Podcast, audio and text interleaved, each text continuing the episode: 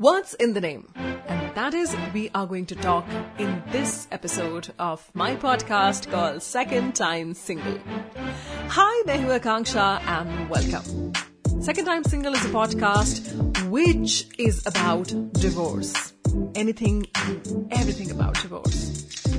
Have you ever thought that in our society, in fact, I may say universally, a female is supposed to change her maiden family name or surname after getting married. Nowadays, it is up to our own will in a lot of urban areas. Yet, let's say after getting divorced, you have to unchange one more thing, and that is going to be your surname. Changing your surname and then unchanging your surname. And to talk about this, I have got a real life case story. In this episode of a Second Time Single, I have somebody who is quite creative.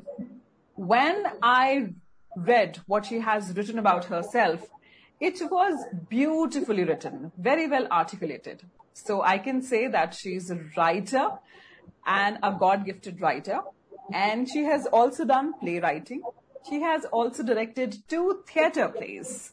An animal lover, so much so that she has co-founded an animal feeding idea, which is called Google Paws. She also loves baking and she tries to create music as well. She has uh, tried a hands-on ad making and she's a vegan by choice and a vocal person by choice. And I have with me Anita Rane. Welcome, Anita. Hi, Akanksha. Thank you for having me on this uh, podcast with you. It's, it's, it's actually a great. I've never done this sort of a thing before, so thanks. Pleasure is all mine, Anita. And uh, before I tell you that interesting story, how and why we got connected, and why I thought that I should invite Anita on my podcast, uh, while I was going through uh, about the details that Anita gave me, um, when I read that uh, after her traumatic experience of the divorce, in her words, I would like to quote it, that she realized that her worldview was pretty darned limited. And which is going to be my first question.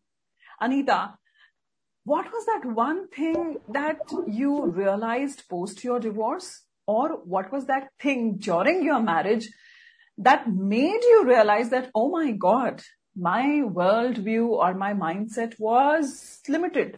Why? Um, okay.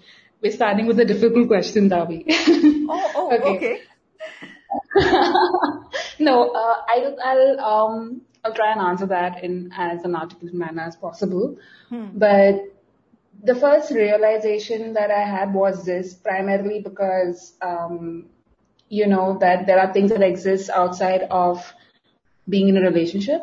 Hmm. And uh, those things can just be yours and yours always. You don't have to have 100% involvement of your partner every in every little thing that you do, you know. Uh, during my marriage, I did have a little bit of the realization, but I would always have a guilt, guilt that, you know, hey, I have my own little life happening here. And, and, and, uh, I would revert back to, you know, being in the relationship and making it all, my life is all about it. But, um, I've learned my lesson, I guess. And, uh, I think my own individuality is as important or more important rather than, um, than anything else. And I'm never going to ever give that up no matter who and what happens, uh, you know, here on. So yeah, I think that realization was that that world view is is you know is is what I and that sort of opened up a lot of prospects for me. You know, I I did a lot of improvement on myself. I networked in a very different manner. I really focused on um, you know what kind of uh, goals I have in life, and um, I, I I see that you know people do not really uh, consider me as you know this this shadow of who I was before. That that is not there anymore. And I think I, ha- I owe that a lot to what happened in a way. Had that not happened, I think I would be still stuck in my little shell and my little world, and I would never come out of it. Uh, that does really answer my question more or less, but then that arises a lot of questions. Before I will come to those questions, uh, uh, there are two, three words and there are two, three sentences that you have said and which I would definitely like to discuss. But before that, uh, let me give you the story where uh, how Anita and I connected. Anita had posted a tweet on her uh, Twitter handle which said that uh, she had uh, changed her name while she was married. Now she has unchanged it. That means she has gone back with her maiden name and the changing and the unchanging process, obviously, it is uh, tiresome because it involves a lot of documents. Anita, my first question is, um, what was that desire to change your uh, family name or surname post marriage? Um, I actually um, didn't really want to change it. I was I was on the fence, and um, as I, I, I don't see the need, I don't see the point. But you know, there was a little bit of convincing happening, right, from uh, my ex uh, ex's family side, and it wasn't. It was there was no coercion of any sort. There was no forcing. It was completely my hundred percent, you know, uh, decision at the end. But now when I look back, think about it, and um, one one was that you know, it's a unique surname. You're married now what's a big deal? It's just a name. And I was completely anti, you know, all the different labels and the different, uh, you know, sorts of identities we have to assume as women once we get married. Um, and I think a part of my hesitation was to do with that. But as like, you know what, I need to sort of keep that aside and go with the flow, you know, quote unquote. Um, I wasn't 100% happy with it. I would, and a lot of places I did not change my name. I still never really identified with it, but it is okay. You know what? Um, it's a change and you just need to welcome it and just be part of it. So yeah, I think I went with that sort of, uh, and I didn't know better, right? Um, everyone, everyone does it. When I got married, which was like what, 10 years ago, I wasn't really having perspective at that point that, you know, you don't have to do it. Like there was no one to really tell me that. And I also did not consult or counsel with anyone. You know, it's, it's, it's such a big deal. I just grew up with these notions and these notions just stuck in my head. And I just uh, didn't for one second pause to think, you know, there might be another way to go about this. Or if I'm not comfortable, I should talk to someone about this. So I just stuck to, you know, this whole thing. And yeah, that's, that's how the name got changed post marriage. So at this note, before I um, ask my another question, to everyone who is listening out there, yeah. um, Anita, I, I, do not know if you would agree with me on this, but I always say that if I've accepted uh, the man, there is no harm in accepting his surname and adding it to your uh, name and surname. As long as you are willfully willing to do it. It is your own will. But if you don't feel like 100% doing so and you feel that it is, uh, it is a tiresome process, you don't want to do this, then I think you should go ahead with your desire.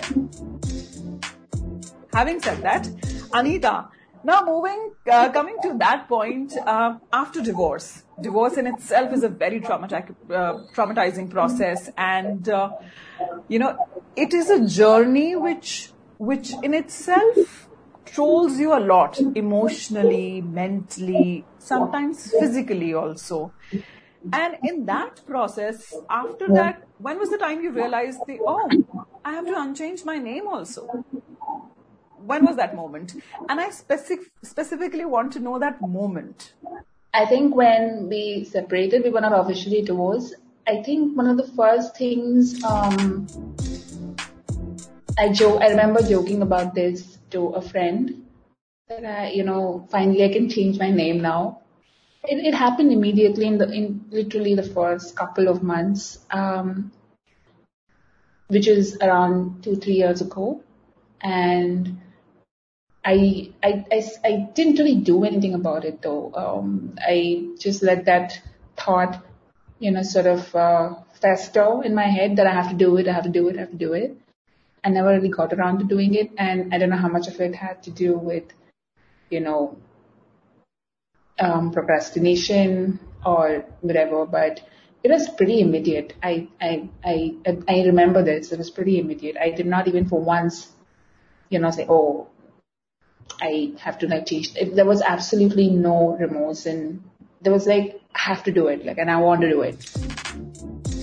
You know, I have seen two cases in person in my life wherein one woman I know that uh, she continued to keep the surname of her husband post their divorce and I was really, really, really surprised because she was in, she was a very independent female, financially independent and very vocal about her opinions. And somehow I just couldn't, you know, hold my curiosity. And I was on good terms with her, as in I was pretty close to her. So I, I thought that, you know, I can take this liberty to ask. So I asked her that, why haven't you changed your uh, surname? Um, I mean, why haven't you dropped your uh, ex-husband's surname. So she said that because there are a lot of people in the society whom I don't want to show that now I'm divorced and I'm available. This uh, statement of hers was absolutely shocking. Getting back to Anita, you said that two, three years, it's been two, three years. How much time yeah. did it, uh, you took to overcome your relationship, your marriage, and how much time you needed to overcome this term called divorce? So I um I think I'm still in a you know in a in a healing I would like to call it healing right now mm. mode mm-hmm. and I will probably you know continue for a bit because there is something that I believe that um, people don't move on and overcome, you know, they are, this is my, obviously my opinion that they don't overcome traumatic experiences that they go through. They just learn to, you know, grow, grow stronger to, to, to, to deal with the, with the resulting grief and the resulting sense of loss, right? And I think it becomes stronger over the period of time and maybe a couple of years down the line, you know, um, I would have, it'll, it'll be but a painful memory if, if anything. And I am pretty normal about it. I have no sort of, I'm, I'm very comfortable actually about it. And, um, I, I think that, that comfort comes from a very, very, uh, a, a, very, I guess, you know, aware space that what the divorce has done to me has has only been good. Yeah, it, has been painful, etc., etc. But uh, been worse perhaps if it didn't happen, and the the suffering would have been probably you know multifold. So, which is why I think that that whole acceptance and uh, just no sort of shame. I have zero shame. I am ha- pretty happy. If people want to label me that way, I really couldn't care less. So, uh, as you said, the keyword healing. And uh, yeah. another thing that you said, acceptance. So this, even I've understood that just not in a case of divorce or any kind of experience, even when there is certain kind of personality disorder or personality problem also, or any issue which is yeah. happening in our life, uh, the first key to resolution or solution is acceptance. Okay. Yeah. Second thing yeah. is the healing process. So Anita, in your case, if you would like to share it with everyone who is listening that if you can quote one, two, or maybe three things by which you you um, pursued the healing process or which helped you in healing, specific or pragmatic uh, steps, if you can share one or two, what would that be? I think the first um, thing that something that even I probably should preach, uh, sorry, practice because I'm saying it and I'm pre- not just preach it is the fact that there is no time limit to sort of, you know, um, till when should I grieve? Till uh, the, the moment you sort of have these limitations is when you put, there's no need to put a timeline and uh, it's okay to keep, you know, um, it's okay to feel sad about it. It's okay that it might be that you might get married again and it might still come back to haunt you. That's just how grief works. So you have to give yourself space to go through it instead of denying it. So like you mentioned, acceptance is extremely important. the more you run away from grief, the more it will haunt you. And the more you want to give it like a time zone, I need to heal in a, in two years. It's been three years. I'm still crying. It doesn't, grief doesn't work like that. So just understanding how you respond to grief is extremely important. So what I, and like, like anybody does, right? We, I went to therapy. I did, I, I did, you know, um, and well, something that I probably should mention is that I was pretty anti-therapy during marriage. And when, when our marriage was falling apart, we did go to a counselor and I was, I was, I wasn't really, you know, sort of receptive at that point. Um, but now I am and uh, I see the benefits. So two, two things is that one is you accept that and you accept the truth that grief takes time and you give yourself time. And two is you, you have to approach an external party for help dealing with it on your own will only make it worse. There is no need to deal with it on your own. You're just not going to be able to do it. It's okay to ask for help because if I hadn't, if I, if I didn't go to therapy or I did try to isolate myself from friends and I still do it sometimes when I'm going through, you know, some sort of a experience of grief. I do realize it affects me so badly when I isolate and um, I'm better when I'm reaching out. So those two things are so important. And I think um, everyone has their own way of dealing with stuff. But if they reach out for help and if they accept that they're, they're going through something, I think they'll make a lot of progress on their own time. Uh, you said that sometimes you isolate yourself from your friends. What do you think? Yeah. Whose behavior is more weird? The person who got divorced, like a divorcee, or the society's behavior towards a divorcee? Whose whose behavior would you say is is kind of more weird? I think people have such uncomfortable, um, you know, um, projections uh, around people who are divorced hmm. because it's completely out of you know the norm, right? It's against what they believe is institutional and the representation of a normal society. So it's not normal, hmm. right?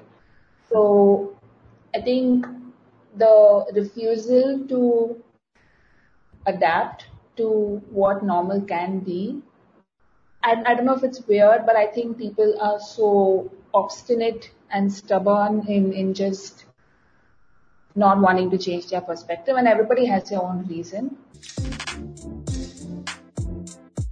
there are, uh, I think, uh, a lot of it is just so deeply ingrained in society for us to only normalize marriage and married people, even single people who are not divorced are not normal. So, you know, it's, it's, it's just, you know, a lot of those perceptions. And then I, I know a lot of divorced women also hmm. who immediately believe that they need to seek normalcy by getting hmm. back into another relationship or their suddenly their validity is like completely null and void. A lot of it is fed by people in society and we make society right. So ultimately it's it's up to us that how we respond on that note give me just uh, you know one or two um, questions that you are frequently being asked or two or three things that you have heard about yourself uh, from XYZ person and that was, uh,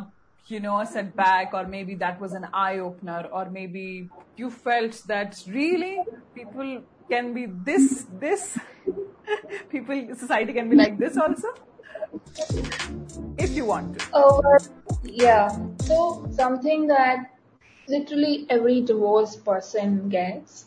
And I was surprised I got it because I've not known to be, I'm not even boasting. I've never known like my, my ex, uh, family, my ex-husband's family, hmm. they all knew me to be somebody who doesn't go by the rule book. Hmm. So, um, when we were getting separated, some of the questions that did come up from the family and, um, even from my own side was, you know, you need to, you, how are you going to manage now? Um, how are you going to, you know, um, I remember somebody saying this and I, it is so filmy, it's not even funny. Uh, a single woman is like, you know, a treasure box. I was like, what? like this is such a Bollywood dialogue. Yes, yes, yes. That's what I meant. You know, when I had quoted that people will think that I'm available.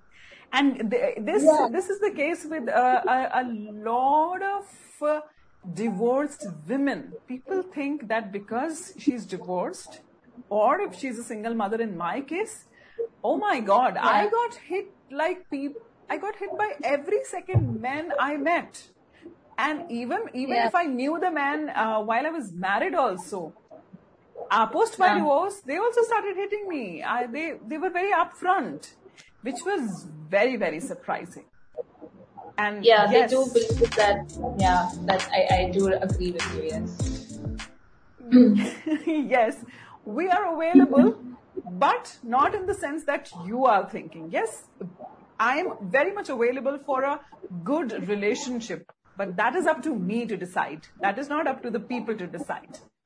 Okay. Uh, uh, Anita, having said that, uh, in your first answer, you had said that you know, post my divorce, yeah. I I worked on myself a lot, and there was a scope where I found out that how much I can improve uh, various in various directions, in various horizons. This is a generic question that I'm asking and this has happened to me also that while I was married and post my divorce, I realized that post my divorce, my personality, my uh, growth, that really manifolded in the correct manner. That's what I want to ask you. That yeah. what is that one thing which stops us? Uh, you know that in marriage we feel that we are not growing. There is something which is, there is a blockage, there is an obstacle. But after divorce, it seems like we are growing in, in a, in a very rapid manner and it is very astonishing. What do you have to say on that? What are your comments on that? And this is for all the women, married and yeah. divorced. Yeah. I think um, this belief that a marriage is, and I don't know how, how, how, how, how much of this applies to, you know, men, but um, there is a sort of, a, I can call it a epidemic of women who make marriages about about their husbands and about their families and about their kids and about everything else but them. I don't know how and why this started um, again, a lot of the roots of this this behavior is we've learned it from our mothers, who learned it from their mothers, mm. who hmm. you know, it's, and it's, it's it's just something that gets passed on. It's very difficult to break down decades and years and centuries of, hey, you know what? It's not just about your husband, or your partner, right? You are as much a part of this as, as anything else, and you're you you can the, the marriage is the growth of two individuals and, and, and, and not the focus on of or the growth of one individual, right? And suddenly when you that that that whole institution ceases to exist, right? Uh, it's like it's very sad that it, it had had to happen that way, but the responsibility of your growth is now on you right? It works two ways, right? We expect our partners to help us grow and become, and we expect and we put a lot of, um, you know, um, dependency of our happiness on them as if they're, that's a, I think that's a very unfair, uh, expectation that I cannot make somebody else responsible for my happiness. That's entirely my prerogative. And what I can do is what we do together is is is going to make me happy, right? If something in the, in the relationship is not making me happy, I should be vocal about it, etc., etc. But a lot of I think us tend to project expectations of happiness through to other to our partners, which is why you know we feel we don't do half the things that we should be doing to keep us happy. So we stay in those shackles through the marriage. And then when the sh- and we I'm calling them shackles because we look at it in that way so when the shackles don't exist, we then realize, okay, okay, now I don't have a partner to make me happy anymore. So who's going to do it? I'll have to do it. And suddenly that sort of that, that awakening in your head, however long it took, right? For me, it, it, it was like, all right, so if I want to be happy, I have to do this. If I have to, if I want to be happy, I have to do that. And I can, I could have done this anyway. It wasn't like the marriage was stopping me. I just didn't do it because, again, you know, you come with these notions that focusing on yourself is so wrong. You should not focus on yourself. You should not be, you should not be focusing on your happiness. You should be focusing on your kids and your husband and, and your mother and your father. But you as a person should not exist. It's always about somebody else. So I think Mm, yes. That like one simple, you know, yeah, one simple line would be just remember that you also remember about you. Remember you exist. And I think that just that just will that's going to be my motto going forward. Whether I get married or not is irrelevant. Exactly. So um, this this exactly is the lesson that I also learned from my marriage. Uh, and I have always said that I worked on my marriage for a good nine, ten years, which is a very long period. I basically yeah, gave my prime to my marriage because I got married at a very, very tender age, at a very early age. And what Anita has pointed out, this goes to all the married women. We are not saying that divorce is the destination or it's the solution. No, absolutely not. But the line that I would again like to quote is that you are responsible for your happiness. If everything is fine in your marriage, still you feel empty, then divorce is not the solution. I, uh, a lot of women come up to me uh, quoting the similar problem, and I just want to share one thing that you are responsible for your happiness and not your partner. Your partner is part of your life, but your life comprises of a lot of things that you need to just look around on that note, Anita, uh, it was wonderful talking to you. And um, yeah. although you you come across as a very soft-spoken person, very unlike me, and uh, I hope I did not make you uncomfortable with any of my questions. And uh, you gave you gave certain very good insights and very upfront and pragmatic approach towards dealing with divorce. Uh, before we part ways, any last uh, word or any last thought that you would like to share?